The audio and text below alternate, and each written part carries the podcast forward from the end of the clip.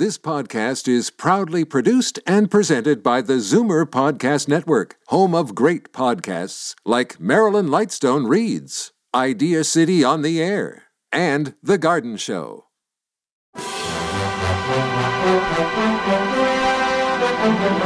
It's Zoomer Radio's Theater of the Mind with Frank Proctor. Open your mind as we fill your head with amazing thrills, chills, and laughs. Theater of the Mind. The best love programs from radio's golden age.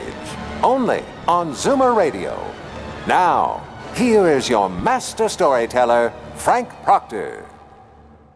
Well, thank you, and welcome to the show. You know, of late, I've been receiving some great emails with suggestions for new old shows to add to our roster here on Theater of the Mind. And once again, I'd like to thank Cynthia Reed for a note that basically said, Hey, Frank, check out this one, the Damon Runyon Theater. Well, I did, and I like what I heard. So that's where we begin with tonight's entertainment. First, a little bit about Damon Runyon. Now, he was an American newspaperman and short story writer.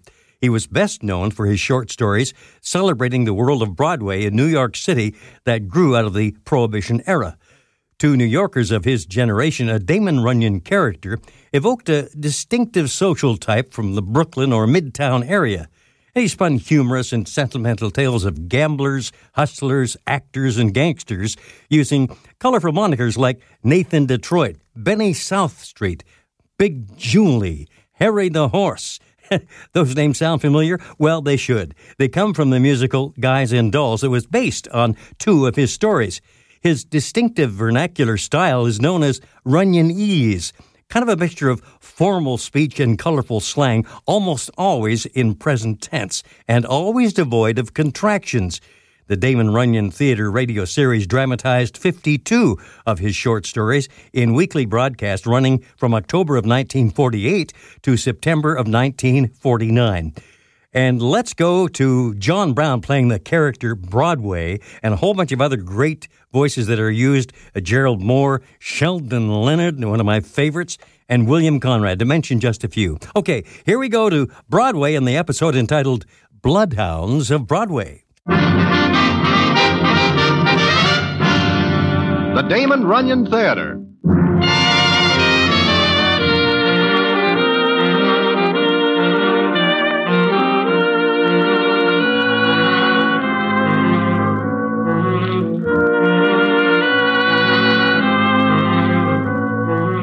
Once again, the Damon Runyon Theater brings you another story by the master storyteller, Damon Runyon. And this one, The Bloodhounds of Broadway. And to tell it to you, here is Broadway. Thanks. You know, at four in the morning along the main stem, one is apt to see many peculiar things. For example, it is about that time I am standing in front of Mindy's with Regret the horse player. We are talking of things, mostly nothing, when we hear something happening at the curb. Please, just a nightcap? I said no. It's early. It's only four. It is too late as far as I'm concerned, Mr. Clay. Good night. Oh, no, wait a minute, baby. I said good night. I guess she says good night, Broadway. She does it with a great deal of gusto. I do not blame her in the least. Regret, who is the citizen she does not wish any more part of? him? That is Marvin Clay. You know him. Oh, yeah. He has plenty of scratch. Yeah, from his father. Yeah, there is a guy like Marvin Clay who is loaded. Here is a guy like me who is the opposite. Will you take his money if you have to be him? Oh, yeah, that is something I do not care to offer an opinion on right now. Uh, but holy mackerel, Broadway, look at what is coming down this way. From where I am standing, it looks like a citizen leading two ponies. Broadway, those things are dogs. Dogs? I never see dogs that big. It must be glandular with them. Now, what do you suppose that strange looking character is doing with dogs this hour of the morning?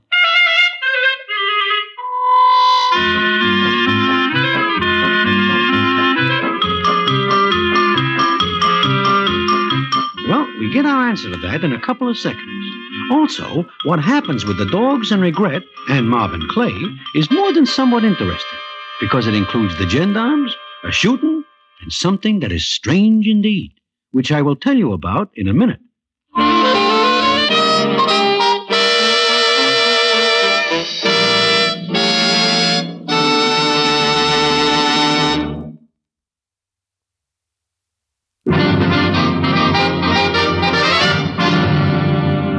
And now back to the Damon Runyon Theater and the famous story, The Bloodhounds of Broadway.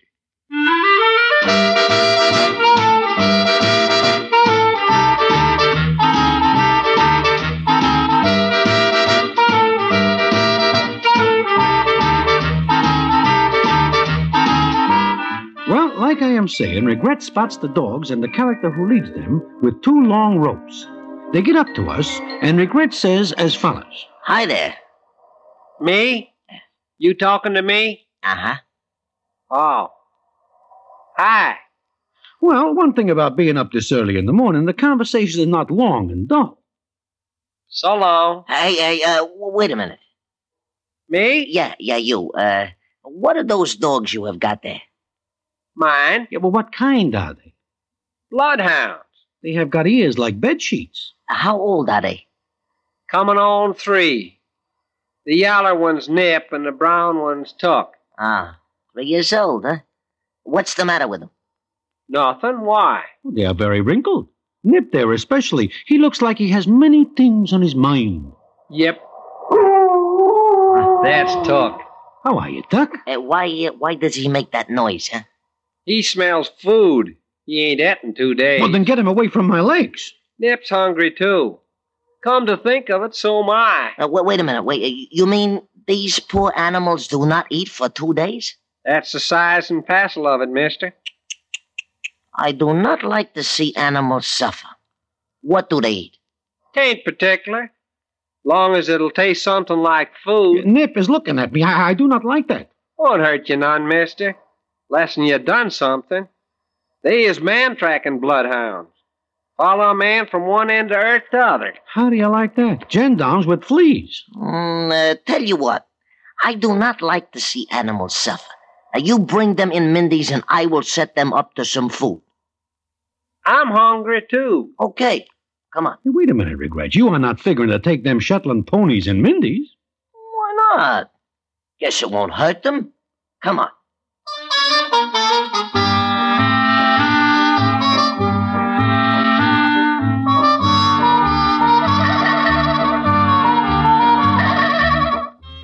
Several sirloin steaks later, plus borscht, goulash, soup, and various other articles of food, John Wangle, it turns out this is the citizen's name, wipes his mouth on his sleeve and settles back. Nip and Tuck are full too, and are now sleeping with their ears over their eyes. Wangle tells us how he happens to be in New York with man tracking bloodhounds from Georgia. Well, mister, I brung Nip and Tuck north with the old time Uncle Tom's Cabin show. Show went plumb bust, and me and the dogs did too. First meal I had in two days. Why do you not go back to Georgia? Got no money. Well, do you ever think of selling the dogs? Sell Nip and Tuck? Not on your life, mister. They is the finest man tracking hounds in the country. Is there very much of a market for that work? Nope. Is there nobody you are able to write to? A, a relative? Well, yep, my, my uncle's a sheriff, Ah. But I can't write. Oh. Come to think of it, wouldn't do me no good to write him anyway. Why not? He can't read. I see. Well, uh, uh, what do you plan to do, Mr. Wangle? I don't know. Make out best I can, I reckon. Yeah, I hate to see animals suffer. Tell you what, Mr. Wangle, you drop by here now and then. I'll take care of the food. That's right nice of you, mister. Maybe me and the dogs will be able to pay you back someday. That's Nip. Dreaming again. Dreaming of tracking somebody down. Hi, and, and Nip. yeah, nice. Mister, if you ever need anybody tracked down, just call on me and Nip and Tuck. We'll find whoever you want, no matter where. Uh huh. Meantime, uh, where do you live? Well, uh, we uh, been staying at a public park north of here, but seeing as how Mr. Regret has taken an interest, I figure maybe moving in closer to town will be just about right.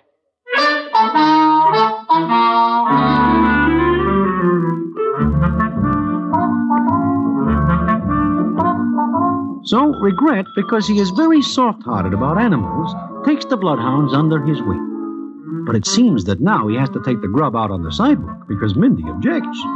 Naturally, Nip and Tuck grow very fond of Regret. So does John Wangle, because all three of them are beginning to fat up very nicely.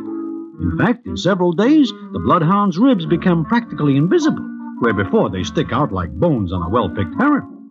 Then it comes up one night, and I am with Regret in the 300 Club, where the scene is as follows. now I ask you, Broadway, this is the life, huh? It is all right. Wonderful music, beautiful dolls. Yeah, speaking of dolls, is that not Miss Lovey Lou sitting over there? Huh? Yeah, yeah, it is. And soak me for a herring if she is not with Marvin Clay.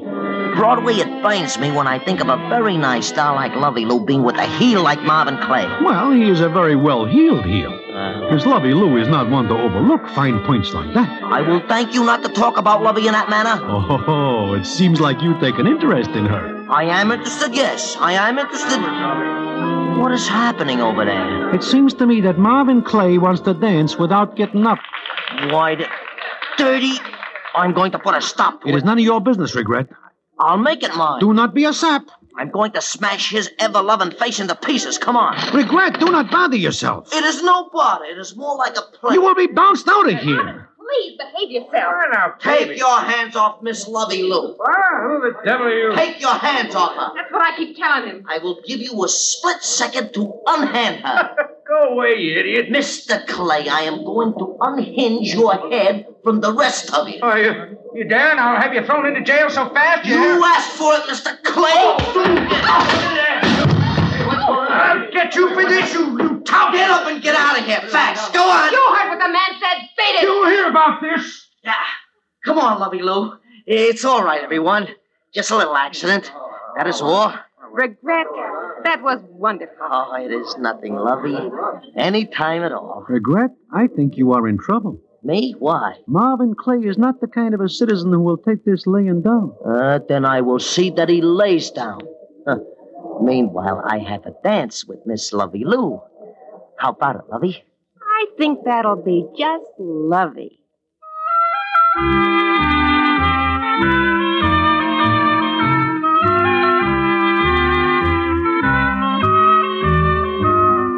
It will be just lovey, she says.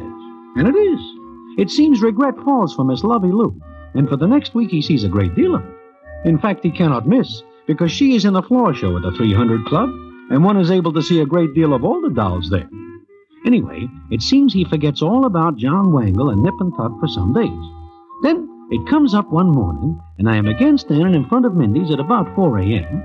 when I see somebody coming toward me. And who is it but a police inspector by the name of McNamara? And he says to me, Ah, morning, Broadway. Good morning, Mac. What brings you out before the sun? Trouble, trouble, nothing but trouble. What is this particular trouble? Looking for a friend of yours. That gives you trouble? In this case, yeah. Broadway, where's Regret? Regret? Why, I, I- do not see him for almost a week. In fact, it is about a week. Sure? Sure. Well, I guess you're telling the truth. Is there uh, any particular reason you are out this early looking for Regret? Well, yeah, I guess you could call it a particular reason. I see. Like I say, I, I do not see him. Yeah, like you say. Uh, guess I gotta tramp all over town to get him. Oh, he could be in any one of several hundred places. But uh, you do not yet tell me why you look for him. You know Marvin Clay? I uh, hear of him, yeah, but I am not on speaking terms. Have a fight? No, I just do not know him well enough. I see. How about Regret? Regret? You remember Regret. We just talked about him a couple of seconds ago. What about him? And Marvin Clay? Well, it seems that Regret and Clay had a few words about a week ago. And uh, from what I heard, Regret gave Clay five fingers in a knot. So? So about an hour ago, I got a call to see a man who was shot. Shot? With a gun? It seems reasonable to draw that conclusion. Seeing as how there were some holes in Mr. Marvin Clay. Clay? And, and, and Regret? I gotta ask Regret a few questions, and I. What is a steamboat doing up this far? Uh, those are dogs, uh, bloodhounds. Holy cats, look at the size of them. Morning, Broadway. Take it easy, Nip. Now, settle down, Tuck. Settle down. Get those horses off the sidewalk. Yeah, yeah, you, you better run along, Wangle. Uh, He ain't here again, huh? no, no, he is not here, but he will be later. Now, now run along. Here, here, take this bob and buy something. We sure miss Regret. Regret? Regret the horse player? Best friend man a dog ever had. Wait a minute. You know Regret? Uh, just slightly, Inspector. The, the, the dogs have a, a sniff in acquaintance. Shut up, Broadway. Uh, you. What's your name? Wangle. Why? These, are bloodhounds, aren't they?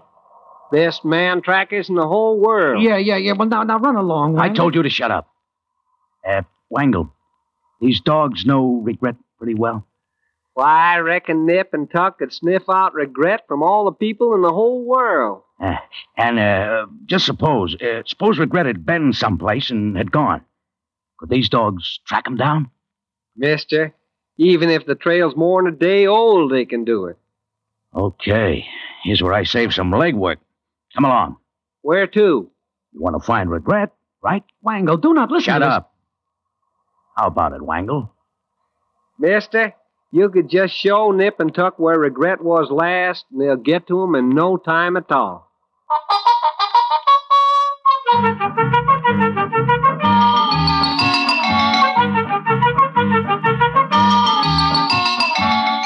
So that is that.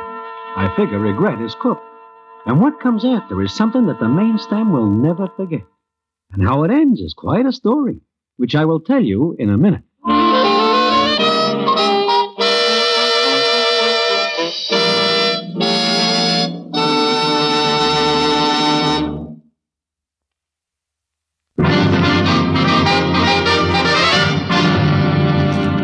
And now back to the Damon Runyon Theater and the famous story, The Bloodhounds of Broadway.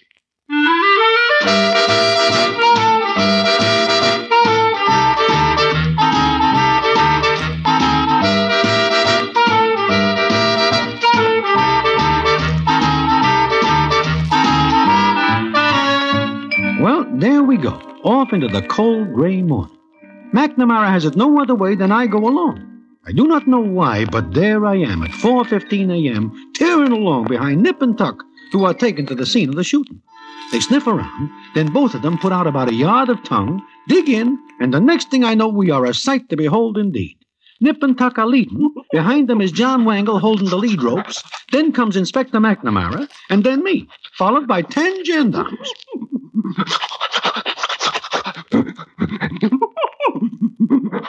Hey! Hey, Wangle, slow him down a little. Mister, when Nip and Tuck are after somebody, they go like greased lightning. Poor regret. And after all he does for those flea circuses. Yeah, saves me plenty of legwork. Wangle, sure those dogs are going in the right direction? Mister, they ain't never made no mistake in their whole life. If Mr. Regret went this way, they know it. If it is all the same to you, Mac, I will get off here. You're going along, Broadway. You're going to help me find it. Hey, hey, they stop, mister. This is where Mr. Regret is. Why? There's nothing but an old garage. Can't have it, mister. Nip and Tuck know this is where he is. Well, quiet him down. Sure, Nip, Tuck. Quiet now, quiet now. Easy now. Easy. What is regret doing in this old garage? What do you think? Hiding out. Boys, spread out. Kelly, Rabinowitz, get around to the back. Burton, take three men, cover the sides of this place. Rest of you back me up when I go in the front here. Where do you want me, Mac? Home? Keep off to one side. Regrets get a rod. Now, careful, boys. You're going in after a desperate man. All right? Take off.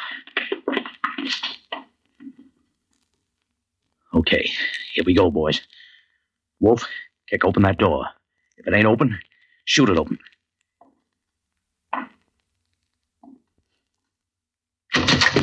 All right, Regret, you're covered. Drop the gun. What am I? Stand where you are. Stand still, every last man of you.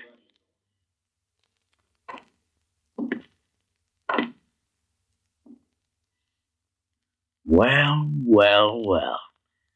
A crap game. Maybe you guys ain't read the law about it. But, but where is regret? Mister, Mister Nip and Tuck want to get going again. Mr. Regret ain't here, but he was. Yeah. Okay, we'll go in a minute. First, I want to take down some names of certain citizens who are breaking the law by shooting craps. Line up. Line up and give your right names.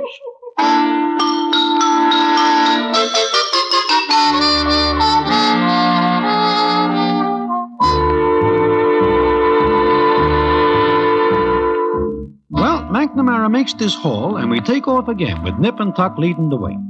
They make stop after stop. By this time, there is quite a crowd following because it is by no means a usual thing to see a troop of gendarmes chasing after two bloodhounds who have got their bellies close to the pavement. Every now and then, the dogs let loose with those loud wails. And the result is a lot of citizens hurt themselves leaping from windows and fire escapes, figuring somebody's after them. Then Nip and Tuck make another stop, and the scene is as follows. Look, Wangle, this is the 18th stop we've made. Where is regret? I can't help it, mister. Every place Nip and Tuck stopped, regret was there. He is quite busy. So far, we break up three crap games, two poker parties, various and sundry other illegal enterprises, and etc. Wangle, these dogs are nothing but stool pigeons. I can't help it, Mr. Broadway. I go where Nip and Tuck go. All right, Wangle. We'll try this joint. Hey, wait a minute. This is no joint. This is where Miss Maud Milligan lives. So? She is Big Sam's friend. And I wish no part of being any place that Big Sam might be. We're going in. All right, boys. Once more. This may be it. Spread out. Your gendarmes are becoming pretty tired, man. Oh, shut up. All right, Wolf. Give the buzzer a punch.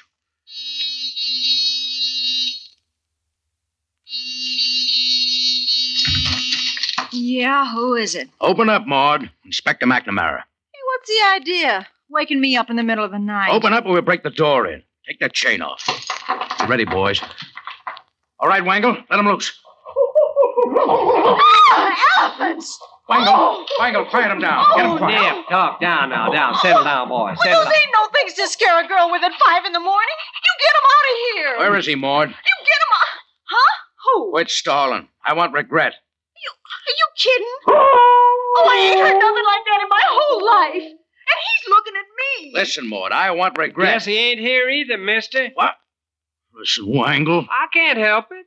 But they want to get going. Come on. Well, then you let him. And you, McNamara, I'm going to see my alderman, the mayor, and, and maybe the governor about this. No, You've got Mo- no right breaking in here and making a zoo out of my apartment. Look, I'm going I- to sue you. I'll have you thrown off the force. I'll see the newspaper Oh, boys Mo- and tell them how you go around with, with. Will somebody tell me what they are? Bloodhounds, Maud. Well, I ain't Eliza, and I ain't never been an ice skater. Now get out. All right, all right, Maud, all right. Don't get sore. Just a mistake. Well, don't you ever make another one like it.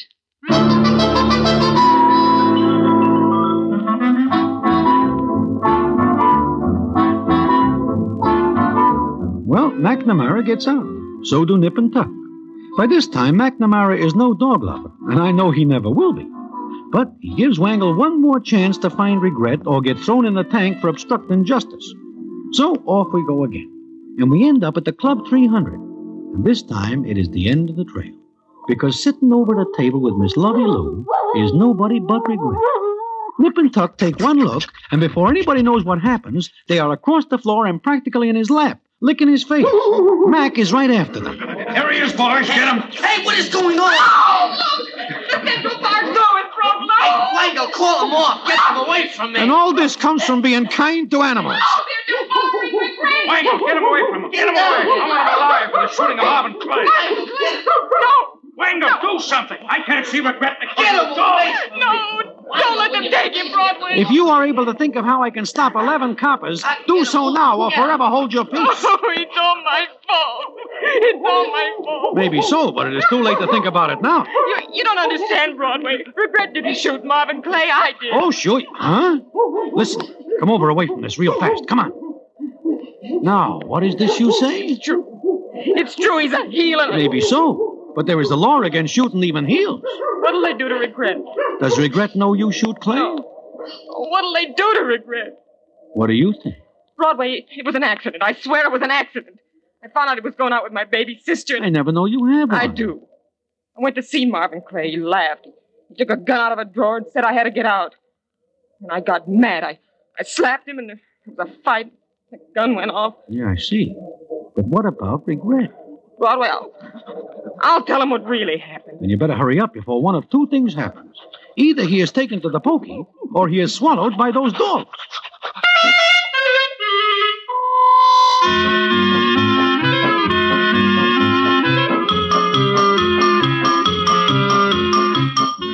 A few minutes later, they untangle Regret from Nip and Tuck.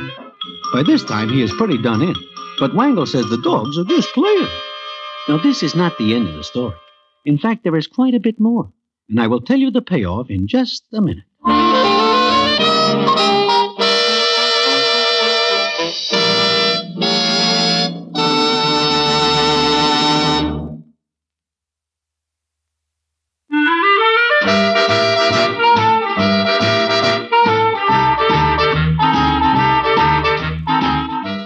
Like I say, regret is untangled from the dog.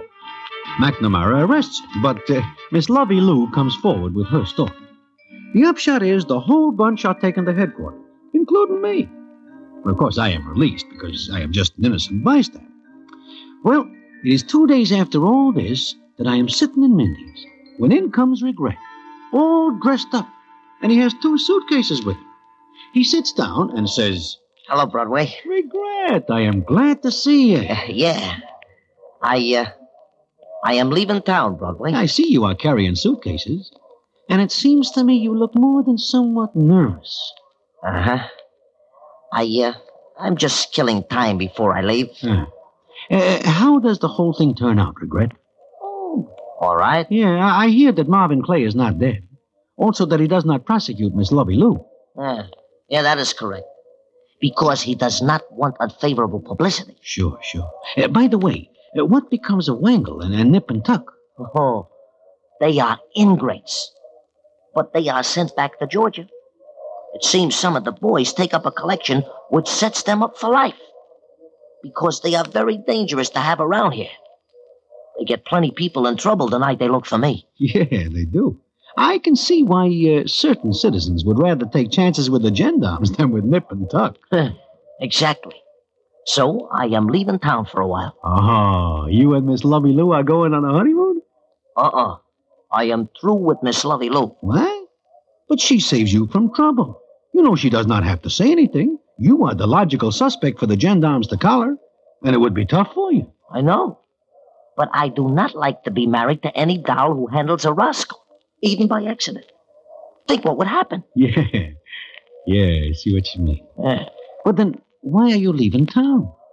Broadway, what is the last stop Nip and Tuck make before they find me? Uh, Crab King, the poker. Oh, oh, Maud Milligan's place. Uh-huh.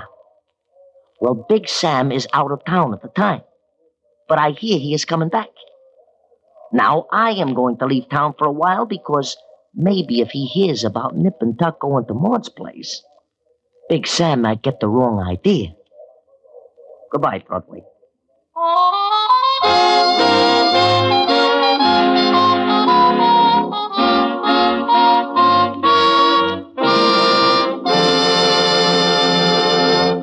And so ends the famous Damon Runyon story, The Bloodhounds of Broadway. Listen in again next week for. The Damon Runyon Theater.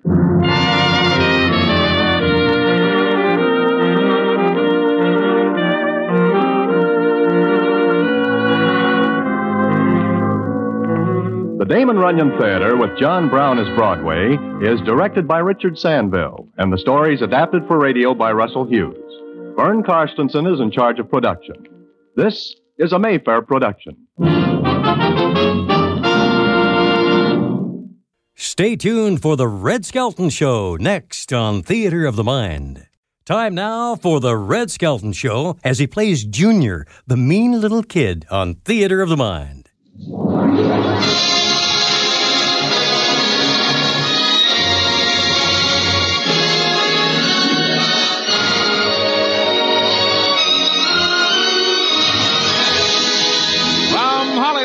Procter & Gamble brings you the Red Skelton Show, starring Red Skelton, Dave Rose and his orchestra, our singing stars, the Four Knights, Verna Felton, Lurene Tuttle, Pat McGeehan, and yours truly, Rod O'Connor.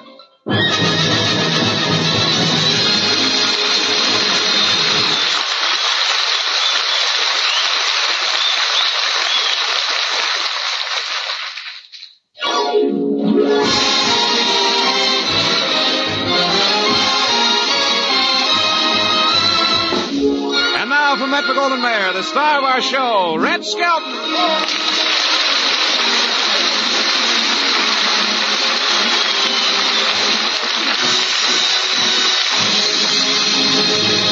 Thank you very much. and good evening, ladies and gentlemen. Oh, by the way, Rod, how was your trip to St. Louis with Art Linkletter last week? Oh, it was wonderful. Yeah, swell, huh? Hmm? But you get tired flying around the country all the time? Oh, no, those DC sixes and constellations are wonderful. Yeah, but you gotta lose weight. What do you mean? One of the stewardesses told me that they strapped you in your berth and during the night you turned over in your sleep and they flew 90 miles upside down.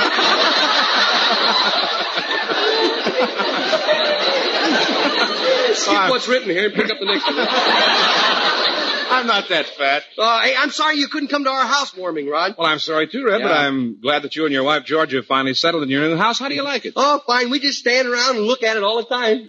I mean, you stand around because you're so thrilled with it? no, after paying for the house, we haven't got any money left to buy any furniture.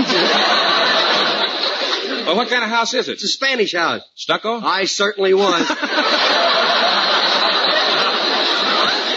Well, it wasn't. It was a pretty good bargain, though. Ten thousand dollar home for only thirty thousand dollars down. Who owned it before you? Some used car dealer, I think. It's nice though. It's got a sunken sunken living room. They told me after I sprained my ankle. Well, it must be old. You know, those sunken living rooms are old fashioned. I know, but earthquakes are still the vogue in California. earthquakes. eh? How many rooms does it have?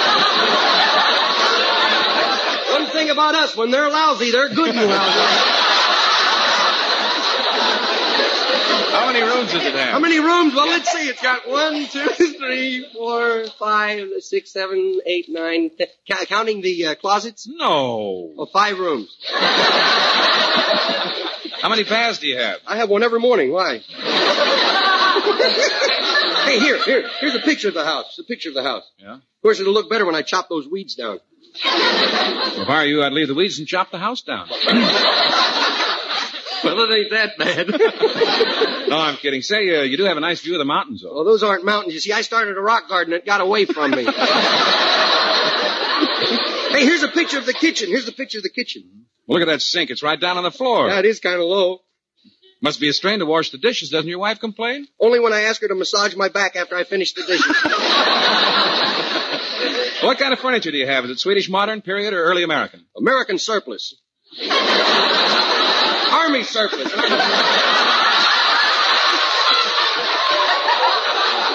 Army surplus. Yeah, we use a life raft for a mattress, old spam cans for flower pots, mm-hmm. combat boots for bedroom slippers, and you should see the deep freeze. It's a Sherman tank with a lieutenant in it. Why a lieutenant? Huh? Why a lieutenant? They're the coldest things I ever met.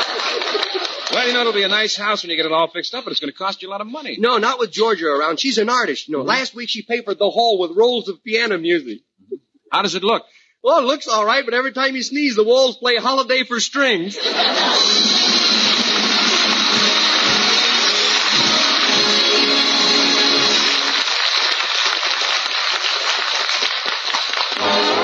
Tide's in, dirt's out. Tide gets clothes cleaner than any soap. Any soap? Yes, any soap. Hold on there, gal. You talking about the product I love. And saying it's the best soap for just getting things clean is only telling half the yarn. Well- Leaving out the commercial. You didn't let her finish, did I? She was going to say Tide gets clothes cleaner than any soap and cleaner than any other suds. Mm-hmm. Any other washing product known. Procter & Gamble's Tide does a thorough top-to-bottom job on your family wash. Tide not only leaves all your clothes free from dirt, it removes dingy soap film, too. Yet with all this amazing cleaning power, Tide is safe. Truly safe for all your washable colors. In fact, Tide actually brightens gay stripes and checks. Really freshens up those soap dull colors. And here's how Tide treats white shirts, table linens, and sheets. In hardest water, Tide gets them whiter than any other washing product known. Tide keeps them white too, week after week. Never turns them yellow. Make your next wash a Tide wash. For only a Tide wash is all these wonderful things. The cleanest, the brightest, the whitest wash you ever hung on the line.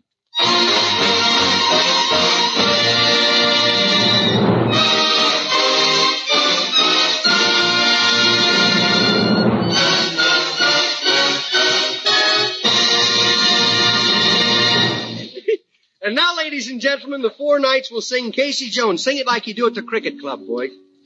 Come all you rounders. Now, if you want to hear the story of a brave engineer, fellow who never knew the meaning of fear, Casey Jones was the rounder's name. On a six-eight wheeler, boy, he won his fame. The caller called Casey at half past four, kissed his wife at the station door. Then he mounted to the cabin with his orders in his hand, and he took his farewell trip to the promised land. Casey Jones mounted to the cabin. Well, Casey Jones with his orders in his hand. Casey Jones mounted to the cabin. Oh, well, he took a farewell trip into the promised land. Now put in your water shovel in your coat. Stick your head out the window. Watch them drivers roll. I'll run her till she leaves the rail. Cause I'm eight hours late with the Western Mail. Looked at his watch and his watch was slow. Looked at the water, the water was low. Then he turned to the fireman and he said, Hey, we're gonna reach Frisco, but we all be dead. Then Casey rounded up that Reno hill and he tooted for the cross and with an awful shrill. Richmond knew by the engine's moan that the man at the throttle was Casey Jones. He pulled up within two miles of the place, and old number four standing right in the face. He turned to the fireman and said, Boy, you better jump, cause there's two locomotives and they're going to bump. Hey, look out, Casey. Do locomotive. Casey, look out. Boy, you better jump. Casey Jones. He never left the cabin on his farewell trip to the promised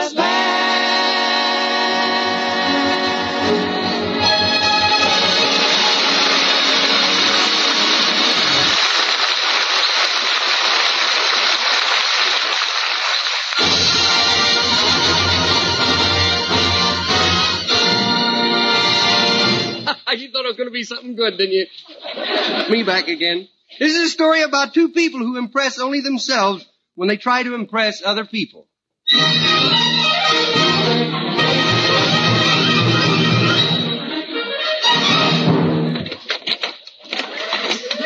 morning, Willie. Look, you trying to start an argument. What you wake me up for? It's time for you to go to work. You mean you work and woke me up just to tell me that? Willie, if you don't hurry up, you'll be late for work. Remember, you've got three mouths to feed. Yeah, when did I grow two more mouths? I was referring to myself and the other responsibility we acquired a year or two after we were married. Oh, yeah. Well, you tell your mother I'm tired of supporting her. tell her to get out. Tell her to pack her racing form and go. I, I like that. Tell her to pack her racing form and go. Why'd I have to go to work anyway? Well, if you work now, you can retire and take it easy when you're 60. Well, what if I take it easy now? You'll have to work when you're 60. Well, maybe I'll be lucky and won't live to 60. Answer that one, wise girl. Oh, Willie, you provoke me. Yeah, you provoke me too. Tell her to pack her racing foreman. Here's your orange juice. Now, could I have the glass, please? Well, I didn't mean to throw it at you, but you get me so mad. Now will you please get out of bed? Yeah, I, um, I can't budge. I started to say bulge. I can't budge. I got so many covers on me last night, they got me pinned down this morning. The covers aren't holding you down. You're sleeping under the mattress. Oh, yeah, I remember now. I wanted my pants to have a nice crease in them, so I put them under the mattress and I was too tired to take them off. Oh, get dressed and I'll make some breakfast. Yeah, let's not have biscuits again. We didn't have biscuits last week. That's what I mean. Let's not have them again this week. Here's some clean socks. Yeah. I'm glad you gave me some cleaning. Those others were hitchhiking around the room last night. Willie, hmm? will you be home early tonight? I'll be home 20 minutes after.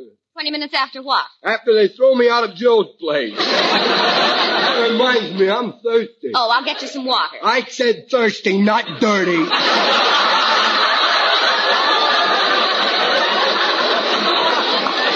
glass of water won't hurt you. Oh, it won't. Uh, did you ever see the inside of a water pipe?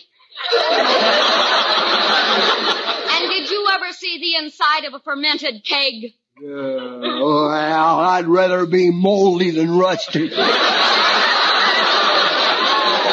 Why do you want me to come home early tonight for? Because we're invited out to a party. Uh, good, good. Anybody we know? Yes, why do you ask? Well, the people that know us don't usually invite us back the second time. Who is it? The Norm Thalens? Those natural sports? Huh? Oh, and by the way, Willie, the party is formal. Yeah? Well, in that case, you better sew some tails on my sweatshirt.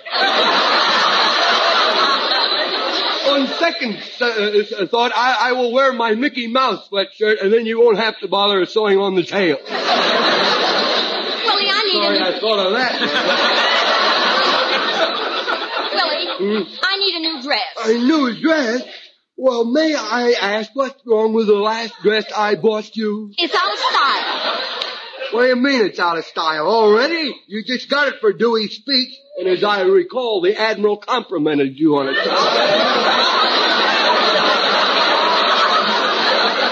hey, not this Dewey, the one that took Manila.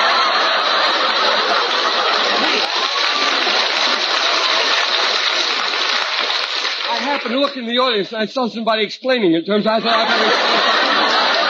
Oh, Willie.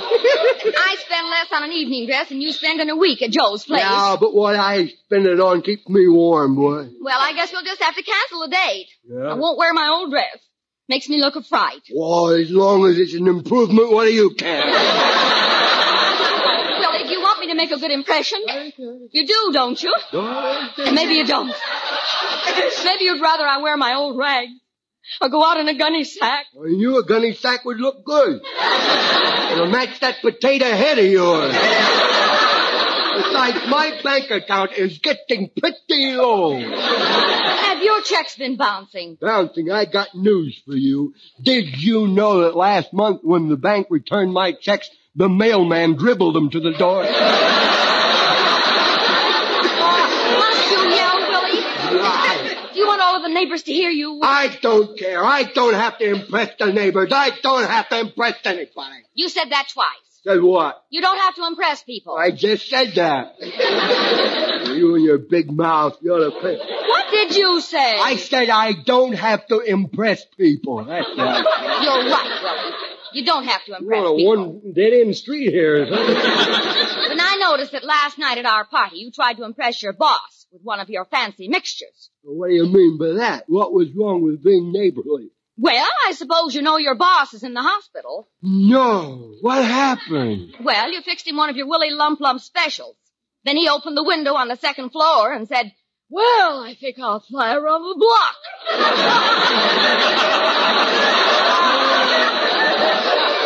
Yeah, I remember that now. Oh, you do? Yeah. Why didn't you stop him? I thought he could make it.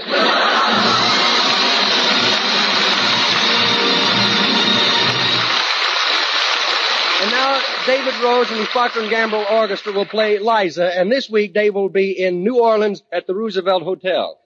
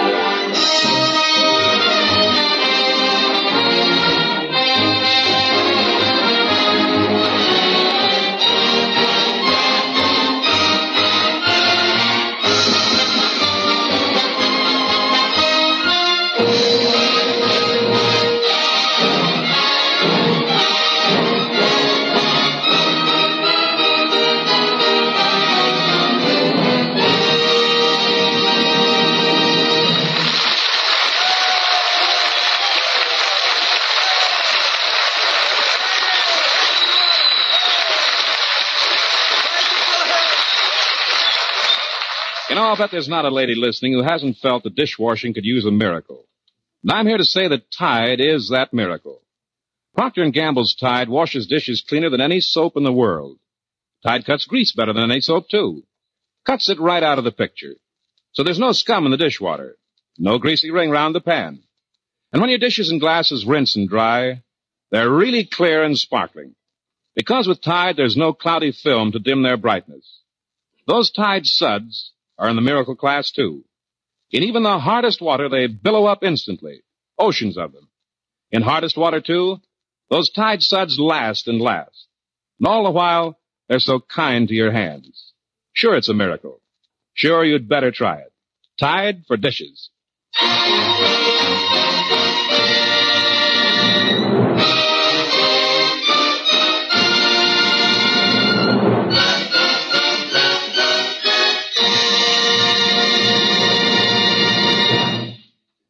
A page from the Mean Little Kid's Diary.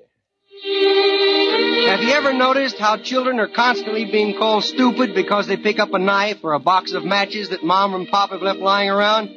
Well, let's see what happens when things like that are within reach of Junior, the mean little kid.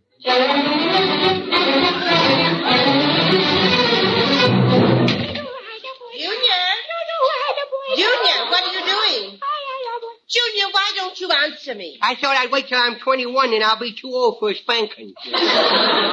Now, whatever gave you the idea I was going to spank you? Junior, what are you doing with my good blanket? Well, I'm pretending I was on a camping trip. See, and this is me tent. This is me tent. And this is the flat where I go in. Oh, I'll flap you, young man, my good blanket. Oh, you. How can you stand the smell of all those mothballs? Mothballs? Is that what them little things is? I thought they were skunk eggs. Here, Nemo, come on, climb in the tent with me. Get in out of the rain. Come on, get in out of the rain. I wish. I had your imagination, dear. But I just can't pretend it's raining in my own living room. Yeah, well, it'll be easier for you when the tub upstairs starts to run over Oh, Junior, you're kidding me. you keep laughing, kiddo, that's all. But in the meantime, while you're doing it, you better put on some water wings, I'm telling you. Junior, hmm? you deserve a good whipping. You mean right now? Well, why not right well, now? Well, I thought you'd like to check over all the stuff I got here in my tent, and then you may be able to kill two hairbrushes with one junior. That's an excellent idea. Wait, what's that pile of wood for? That's for me campfire if it gets cold. Junior, you wouldn't build a campfire in the living room. What are you thinking of? Toasted marshmallows. Junior, do you have any matches? No, I thought I'd rub two uh, those bottles that Grandpa's together. They seem to light him up, you know. Junior! Well, at least you're not playing with matches. No. You know better than that, don't you? Yeah, yeah, because they don't do half a good a job as this blowtorch does. Good heavens. Yeah, yeah, Give- baby give me that blowtorch. Somebody with a celluloid leg or hot foot with that thing. Junior, hmm? give me that blowtorch. I think I'd better take a look and see what else you have in your tent. Well, now don't mess with it. oh, a can of inflammable cleaning fluid, a hatchet, ant paste, ice pick. Oh, my meat cleaver. Junior, what on earth are you thinking of? I'm thinking of getting out of here while I still all in one piece. Don't you realize that these things are dangerous? Huh? You mustn't play with sharp objects. Why? Why, you might cut yourself. And band-aids are expensive. Well, Nosy, while you're out snooping around, maybe you would like to see the rest of me buried treasure, too. Yes, I would. Where are your buried treasures? Over Junior? there, you see the Where? part of the rug that's been cut in a square there? Oh, no. Oh, you didn't cut a square in the rug. No, no, no, no. Only on three sides so it would open like a trap door. oh, My good hook rug. well, it don't look like you're going to have to hook another one. I've got a good mind to tan you. It won't do you any good. I'm not the type that tans. I just turn red. Let's see what you buried under there. Here, only this thing. Here. Your father's shotgun. Put it down! But don't yell. You scared me, too. Well, don't get so excited. I looked down the barrel. It ain't loaded. If I, anything came out, I could see it before it got out. Put that gun down. It ain't loaded. Look, I pull the trigger and show you. You, are you all right, child? Oh, the backfire knocked you clean across the room. Oh, you're a good boy not to cry. I didn't know I could cry. I thought I was dead.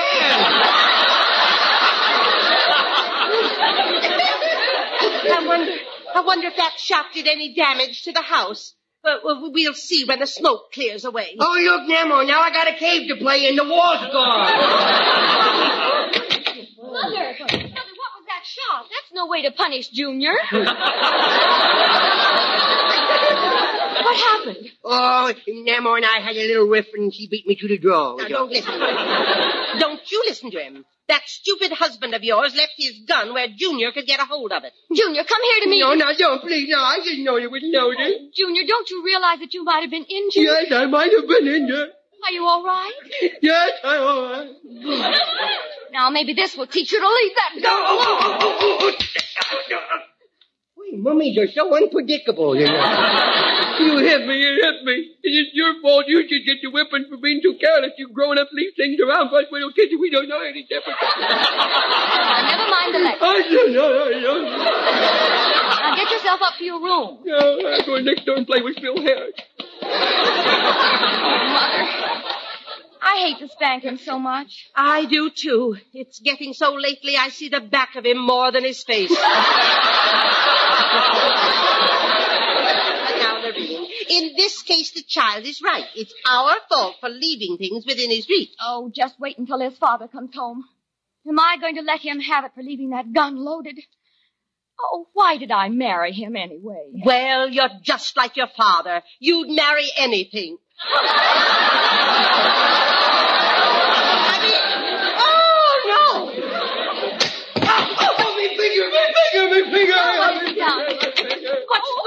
Junior? What is it? I got me finger caught in a mouth trap. What did you stick your finger in it for? Well, I figured you would send me to bed without me supper, so I figured a little piece of cheese would be better than nothing at all. Look, I think you'd better come back to my room, Junior, where I can keep an eye on you. Mother, do you think juvenile jury could help us solve him? No, dear. They only solve natural problems, not supernatural. Junior, go to my room. Okay, okay. I wish Phil Harris was sober so I could play with him. Well, here I am, darling. Now, I wonder if there's any candy around here I could nab before the dictators come upstairs. Here. Let's see. Nope, nothing in that drawer. Boy, it's as empty as a bar without a television set. What's this little box here on the bedstand? Jelly beans! Red jelly beans! Mummy calls them sleepy pills, but that's only because she knows how I hate to sleep. But, ooh, I love jelly beans. I just eat three or four of them. Boy, they bitter. Woo! Woo, I better get a drink of water to get that taste out of my mouth. Woo. My, let's see now if I can reach that glass up there. I stand on my tippy toes maybe I can reach it. Nope, nope, nope. I could have made it if Namo hadn't trimmed me toenails. I jumped for it. I jumped for it. Oh, broke the glass. Well, I, I got to remember to tell Mummy about the broken glass. She might cut her feet when she takes a bath. I just crawl in the bathtub and get a drink from the picket. Boy, there's nothing like crawling into a bathtub, especially when there's no water in it, you know. Now, there you go. Oh, oh, no, Mummy, oh, oh, oh, oh, oh, oh. Junior, what on earth? What are you doing in that bathtub? I turned the shower on by mistake and tricked myself into taking a bath. Well, what are you doing? Get out of the bathtub. Be careful, you might slip, hit your head, and crack the enamel. Yeah. Hey, Mama, can I take a nap? I get lucky. You actually asked to take a nap? Yeah. Tell me, are you running a temperature? Oh, no, I just feel sleepy. You think the Sandman made an early delivery today? Look what's on the floor. Oh! oh, my sleeping pills. Junior, did you eat any of these pills? Oh! He did. He did. I'll get Oh, open your eyes, open your eyes, Junior, and talk to me. My eyes is open. I just got long lids all of it. Junior, answer me. Did you eat any of those sleeping pills? Well, I ate them things in the box. Why didn't you tell me they were Halloween trick jelly beans? Oh, you poor little darling. Oh, what shall I do? Don't let him go to sleep. Don't. The emergency squad is on the way. Keep him talking. Talk to Mummy, darling. Say something. Anything. Who won the fourth at Hollywood Park? Can you hear me? Can you hear me, baby? No, but you sound like you're talking long distance. Oh, Mother. Oh, it's all my fault for being so careless. Oh, my stomach's Maybe growling. this My will teach stomach's us growling. stop leaving things around that are dangerous. Come in. Somebody come, boys. Here he is, Doctor. Get to work on it, boys. Okay, Doctor. Oh, you've got to save him, Doctor. Well, we'll do all we can. It's all my fault. It's all my fault. Well, getting hysterical isn't going to help. There, uh, he'll be okay now, Doc. Thank heavens. Stop crying, Lurene. Let her alone. Maybe the scare will make her realize that death is sometimes caused by careless parents. For last week alone, we had 32 accidents that should have been called deliberate. And all because of the carelessness of the parents who leave dangerous objects within the reach of children. Oh, I feel faint. I think I'll go lie down. He's okay now, Doc. Mm, Mommy, Mommy. Yes, dear. Now that you saved me life, you better tell Nemo not to lay down on the bed. What? going. And it's an imaginary hunting trip. Lurene, look what was in my bed. Two bear traps.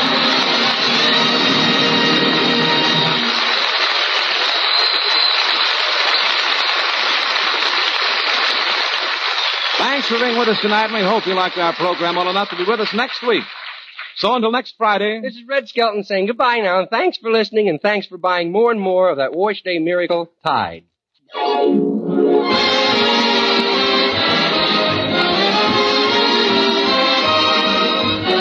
Procter & Gamble invites you to join us again with Red Skelton next Friday. And now stay tuned to The Life of Riley, which follows immediately. Red Skelton is heard in this program through the courtesy of Metro Goldwyn Mayer. Don't forget your community chest. Thank you for listening. Tomorrow night, it's a new show, Candy Matson, Female Detective, followed by Suspense. Thanks to Joel Schoenwell and Paul Stringer for technical support. The executive producer for Theater of the Mind is Moses Znaimer. I'm Frank Proctor. Have a great night. This podcast is proudly produced and presented by the Zoomer Podcast Network, home of great podcasts like Marilyn Lightstone Reads, Idea City on the Air, and The Garden Show.